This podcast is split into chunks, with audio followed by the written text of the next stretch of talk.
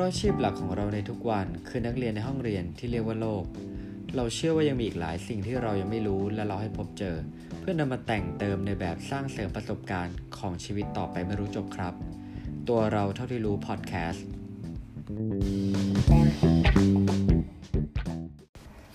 อาฮาโมเมนต์เป็นชั่วขณะของอารมณ์ ความรู้สึกดีใจ ที่ได้ค้นพบข้อเท็จจริง หรือความรู้ใหม่ อาจจะเป็นความรู้สึกว้าว ที่บางครั้ง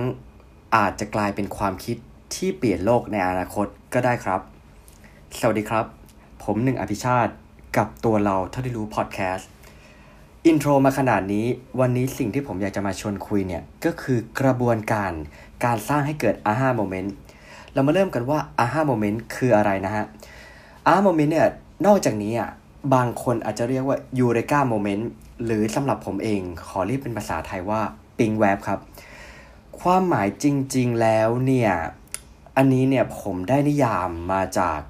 The Merriam-Webster Dic ซึ่งเป็น dictionary ออนไลน์ที่ได้รับความนิยมนะฮะ ซึ่งเขาให้ความหมายของ aha moment หรือ eureka moment ดังนี้นะฮะ ก็คือเขาบอกว่าเป็น a moment of sudden inspiration insight recognition or comprehension หรือถ้าตีความเป็นภาษาไทยอาจจะได้ประมาณว่าเป็นชั่วขณะ ที่ก่อเกิดแรงบันดาลใจ ความเข้าใจอย่างลึกซึ้ง ความสำนึกก่อเกิดขึ้นมานะฮะนอกเหนือจากนี้เนี่ยผมได้ไปดูข้อมูลเพิ่มเติมขออนุญาตอ้างอิงจากเว็บ oprahmag.com นะฮะ ซึ่งเป็นเว็บไซต์ของ Oprah Winfrey เป็นนักแสดงพิธีกรหญิงชาวอเมริกานะฮะ หรือว่าจะเป็นคนที่คอยสร้างแรงบันดาลใจนะครับผม คือเธอเนี่ยชอบ ช่วงเวลาที่ได้นั่งพูดคุยกับใครสักคนนะฮะ โดยพวกเขาเหล่านั้นอาจจะพูดบางอย่าง และทำให้เธอได้ย้อนมองชีวิตของเธอเอง หรือว่าอาจจะ flashback กลับไปดูเหตุการณ์ต่างๆ ด้วยมุมมองที่แตกต่างออกไป เธอเรียกเหตุการณ์นี้ว่า aha moment ครับ คือเธอจะบอกว่าเหมือนกับเป็น light bulb คือเป็นเหมือนหลอดไฟที่มัน bling มันสว่างขึ้นมา บางครั้งเนี่ยขนแขนก็ลุกขึ้นมา เธอเล่าขนาดนี้นะครับนอกจากนี้เนี่ย โอปราห์ยังเล่าต่อว่าคุณเนี่ยจะไม่มีทางพบ aha moment เนี่ยจนกระทั่งคุณรู้ว่าคุณเจอ คือเธอบอกว่า aha moment ของเธอเนี่ยคือมันไม่ใช่เป็นการที่ใครที่เธอได้คุยเนี่ยมาสอนให้เธอได้รู้อะไรบางอย่าง แต่มันกลับกลายเป็นว่าเป็นจังหวะที่ใครบางคนเหล่านั้นเนี่ยได้ช่วยให้คุณเนี่ยคิดถึงบางสิ่งบางอย่างที่คุณรู้อยู่รู้อยู่แล้ว อาจจะใน มุมมองที่ต่างออกไปนะครับผมคือสำหรับผมเนี่ย ผมว่าอาฮาโมเมนต์หรือว่าการปิงแวบที่เกิดไอเดียดีๆ ว้าวๆ ขึ้นมาในหัวที่เราแบบ เฮ้ย อันนี้เนี่ย แม่งสำหรับเรามันเจ๋งนะ เรายิ่งพยายามตามหาเท่าไหร่เนี่ย เราก็ยิ่งคิดไม่ออก เคยเป็นครับ บางทีเราคิดงานให้ตายเลยแต่เราอยู่กับสถานที่ที่เดิม บรรยากาศเดิมๆเนี่ย คิดให้ตายก็คิดไม่ออกบางทีแค่เดินลุกออกไป สูดอากาศข้างนอก ปิงแวบก็โผล่ขึ้นมาเหมือนกัน ผมไม่แน่ใจว่าคุณผู้ฟังเนี่ยจะเคยมีความรู้สึกแบบนั้นไหมนะครับ ซึ่งนอกเหนือจากนี้เนี่ยโอป้ายังได้แนะนำสิ่งสำคัญหรือเทคนิคของเธอเนี่ยในการสร้างอาฮาโมเมนต์ให้เกิดขึ้นนะฮะสำหรับข้อที่หนึ่งเธอบอกว่าเป็นการที่เธอได้พูดคุยกับคนหลายๆคน เธอเนี่ยมีรายการทีวีเป็นของตัวเอง และจะได้สัมภาษณ์คนมากมายนะฮะนอกเหนือจากนั้นอะเธอยังบอกว่า ให้พยายาม staying open ก็คือเป็นคนเปิดกว้าง และคอยรับฟังคนอื่นๆเสมอ คืออย่างที่บอกการฟังใครสักคนอะเราต้องฟังจริง ๆ ฟังให้ลึกถึงสิ่งที่เขาพูด ไม่ได้มาคอยคิดว่าเราจะถามอะไรเขาต่ออ่าแล้วหลังจากนั้นอะอันเนี้ยสมองเราอะน่าจะคอยเก็บข้อมูลแบบอัตโนมัติ ถ้าเรามีสติและใส่ใจฟังจริง ๆ นะฮะ ส่วนข้อที่สองสำหรับเธอเนี่ย คือการอ่าน เธอบอกว่าการอ่านเนี่ยเป็นวิธีที่วิเศษครับ นับว่าเหมือนกับเราได้นั่งคุยหรือนั่งอยู่กับนักเขียน หรือคนประพันธ์ดีๆ สักคนหนึ่งเนี่ยที่พร้อมจะสร้างแรงบันดาลใจให้คุณ สมมุติเป็นเราเนี่ยเราได้หนังสือดีๆสักเล่มหนึ่งนักเขียนคนนั้นจะเป็นหนังสือที่เขียนจากนักเขียนชื่อดังต่างประเทศ โอกาสที่เราจะได้คุยกับเขาได้สัมภาษณ์เขาเนี่ยมันคงจะยากมาก นะครับผมแต่ว่าหนังสือที่เขาเขียนเนี่ยมันอาจจะเป็นสื่อกลางที่เป็นภาษาที่เขาพูด หรือว่าสื่อที่เราได้เสพจากเขามาเนี่ยมันก็เลยอาจจะเกิดกรณีที่ว่าบางคนเห็นหนังสือเล่มหนึ่งเนี่ยสามารถเป็นหนังสือเปลี่ยนชีวิตเขาด้วยเหมือนกันสำหรับสิ่งที่ผม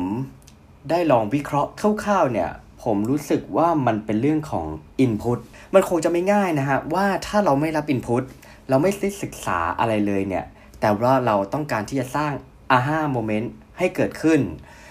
สร้างความคิดวิเศษที่ต้องการจะเปลี่ยนอะไรบางอย่างให้เกิดขึ้นเนี่ย มันคงจะค่อนข้างยาก เพราะสมองเราเนี่ยนึกไปก็ค่อนข้างวิเศษนะฮะ ที่สามารถประมวลผลในสิ่งที่เรารู้อยู่แล้วอ่าอาจจะมีหลายสิ่งหลายอย่างที่เราได้ผ่านมา แต่ว่าจะออโต้มาคอนเน็กกันโดยที่สิ่งเหล่านั้นก่อนหน้านี้เราอาจจะรู้สึกว่า เราได้เรียนรู้โดยที่มันไม่ได้เกี่ยวข้องมาก่อนเลย แต่วันหนึ่งมันอาจจะกลายเป็นผลลัพธ์สำหรับสิ่งใดสิ่งหนึ่ง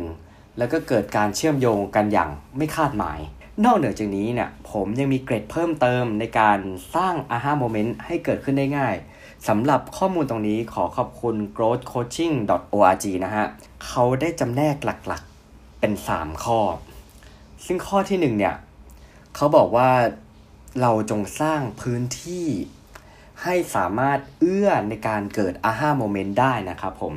คืออันนี้ขอยกตัวอย่างแล้วกัน อย่างที่ผมเคยอ้างอิงใน EP หนึ่งของตัวเราท่านรู้มาเกี่ยวกับเรื่องของความเงียบเนาะ Quiet is a new loud ซึ่งมันอาจจะทำให้สร้างพลังพิเศษอะไรบางอย่างในตัวเราขึ้นมาก็ได้ ความเงียบเนี่ยจริง ๆก็มันก็ช่วยได้จริงแหละ เพราะว่ามันทำให้เราสามารถที่จะโฟกัส บางสิ่งบางอย่างได้ดีขึ้น แต่สำหรับผมเองผมว่าความเงียบของแต่ละคนเนี่ยอาจจะแตกต่างกัน สถานที่หรือเหตุการณ์ที่ทำให้แต่ละคนมีสมาธิอาจจะแตกต่างกันก็ได้นะครับ ทีนี้เนี่ยผมอยากจะเชียร์ท่านผู้ฟังลองคอยสังเกตตัวเอง ว่าอยู่ที่ไหนแล้วคุณรู้สึกว่าคุณโฟคุณสามารถที่จะลงลึกไปในโฟสเตทที่มีสมาธิในการโฟกัสบางสิ่งบางอย่างให้ดี อย่างผมเองอะ่ะ บางครั้งเราเคยไปร้านกาแฟที่คนเยอะมากเลยนะ จอแจแตะแปลกมากที่งานของเราสามารถเสร็จได้เร็ว เราสามารถโฟกัสสิ่งต่างๆ ได้ดี หรือบางครั้งอาจมีไอเดียดีๆ ออกมาก็เป็นได้ อยากเชียร์ให้ผู้ฟังได้ลองหาพื้นที่ที่เหมาะสมกับตัวคุณเองนะครับสำหรับข้อที่ 2 เนี่ย จงเปิดตัวเองเพื่อเรียนรู้สิ่งใหม่ ๆ อย่างสม่ำเสมอ ซึ่งจะสอดคล้องกับข้อแรกของ โอปราวินฟีที่ได้พูดถึงก็คือเป็นการ staying open ก็คือจงเปิดจงรับฟัง บุคคล หรือเหตุการณ์ต่างๆ ที่คอยสอนเรานะฮะอาจจะลองฝึกตัวเองเป็นคนขี้สงสัย ตั้งคำถามสำหรับเหตุการณ์เดิมๆ ซึ่งอันนี้ผมค่อนข้างเชื่อนะฮะว่าธุรกิจบางอย่างเนี่ย ประสบความสำเร็จได้ด้วย การต้องการที่จะแก้ปัญหาเล็กๆ ในชีวิตประจำวันเท่านั้นเอง คือเราอาจจะลองหาคำตอบ ที่เราอยากรู้ศึกษาไปเรื่อย ๆ แล้ววันหนึ่งคุณอาจจะเกิดอาห้าโมเมนต์แล้วตบผลึกขึ้นมาได้ ก็ยังจะคงเชียร์ในเรื่องของ Input นะฮะ ก็คือสิ่งที่เรารับเข้ามา ไม่ว่าจะเป็นแหล่งต่างๆ อาจจะไม่ใช่แค่อ่านหนังสือ อาจจะเป็นการฟังพอดแคสต์การดูคนรอบๆตัวก็ได้ หรืออาจจะรับฟังจากคนที่ เก่งๆ ก็ได้อะไรประมาณนี้ ข้อที่3เนี่ยจะเกิดห้าโมเมนต์เนี่ยไม่ได้เลย ถ้าคุณไม่ฝึกที่จะหาจุดร่วมในสิ่งต่างๆ อย่างที่ผมบอกนะฮะอาห้าโมเมนต์เนี่ยมันเหมือนเกิดจากการที่เรามีอินพุตเข้ามาและอยู่สมมติอยู่ในความคิดของเราอยู่ในสมองเราความทรงจำแล้ววันหนึ่งมันอาจจะเกิดบุคคลใดบุคคลหนึ่งพูดอะไรขึ้นมา หรือ เหตุการณ์เหตุการณ์ใดที่ทำให้เราสามารถที่ขมวดปม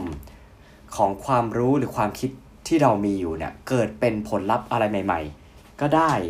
ถ้าอย่างนั้นเนี่ยก็ลองค่อยๆทยอยฝึกเชื่อมโยงสิ่งต่างๆ อย่างมีนัยสำคัญ ทุกอย่างอาจจะเกิดขึ้นมาด้วยเหตุและผลของมันเองนะฮะนอกเหนือจากนี้เทคนิคของการหาจุดร่วมเนี่ยจะสามารถแอพพลายหรือประยุกต์ใช้ collective thinking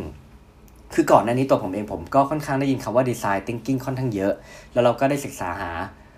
ความหมายของมันเหมือนกัน แต่ว่าตอนนี้เนี่ยคำว่า collective thinking เนี่ยความหมายผมอยากจะมาเล่าให้ฟังก็คือเป็นกระบวนการทางความคิดที่อาศัยความเข้าใจของปัญหาที่เราเจอ และพยายามสร้างวิธีการที่ดีกว่าในการแก้ปัญหานั้นๆ ซึ่งอาจจะต้องใช้อินพุตมากมายจำนวนมหาศาล และนอกเหนือจากนั้นครับ ให้เปลี่ยนข้อจำกัดเป็นความเชื่อมโยง อ่า อันนี้เป็นคำที่ผมค่อนข้างชอบนะ ขออนุญาตย้ำอีกครั้งคือ จงเปลี่ยนข้อจำกัดที่มีเป็นความเชื่อมโยง อย่างที่บอกฮะอาห้าโมเมนต์คือการตกผลึกในอินพุตหลายอย่างมาเชื่อมโยงกันอย่างมีนัยสำคัญสำหรับ 3 ข้อที่ผ่านมาเดี๋ยว ผมขออนุญาตสรุปให้คร่าวๆแล้วกัน ข้อแรกเนี่ยก็คือสร้างพื้นที่เพื่อเอื้อให้อาห้าโมเมนต์เนี่ยเกิดขึ้นได้ ข้อที่2เนี่ย ทำตัวให้เปิดเพื่อพร้อมรองรับและเรียนรู้สิ่งใหม่ ๆ ส่วนข้อที่3เนี่ยพยายามฝึกหาจุดร่วมในสิ่งต่างๆ ครับผม แล้ววันนี้ก่อนทิ้งท้ายเนี่ย ผมขออนุญาตยกตัวอย่าง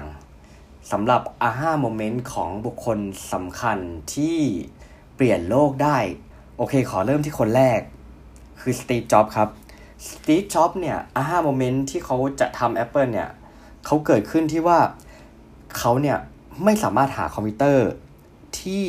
มี interface หรือว่ารูปร่างหน้าตาเนี่ยสวยๆ เหมือนตัวหนังสือในโปสเตอร์ของมหาวิทยาลัยได้ อันนี้แหละเห็นไหมมันคือปัญหาที่มีแล้วเขาอาจจะมีความรู้ในส่วนที่จะไม่ผิดก็เป็นในเรื่องของตัวอักษร choreography อะไรต่างๆ สุดท้ายมาขมวดปมจนเกิดมาเป็น Apple ที่เป็นคอมพิวเตอร์ที่อยากจะเน้น ประสบการณ์ผู้ใช้งาน และมีความสวยงามอยู่ในนั้นด้วย หรือว่าอาจจะเป็นอิงวาคัมพรัสเรารู้จักกันในนามของผู้ก่อตั้งอีเกียฮะ คือขึ้นมาตอนที่เขาเนี่ยต้องถอดขาโต๊ะสองข้าง หลังจากที่ไปซื้อเฟอร์นิเจอร์ เพราะว่าไม่สามารถที่เอาโต๊ะนั้นอะใส่รถของเขาได้ หรืออาจจะเป็น Nick Woodman หรือผู้ก่อตั้ง GoPro ปิ๊งแวบของเขาเนี่ยเกิด เมื่อไม่สามารถถ่ายรูปหรือเซลฟี่ตัวเอง ตอนเล่นเซิร์ฟอยู่ได้ฮะหรือจะเป็นคนสุดท้าย Jan Koum เรารู้จักกันดีในผู้ก่อตั้งแอปพลิเคชันชื่อดังว่า WhatsApp เขาบอกว่าเขาเนี่ยไม่สามารถที่จะรับค่าใช้จ่ายที่เกิดขึ้น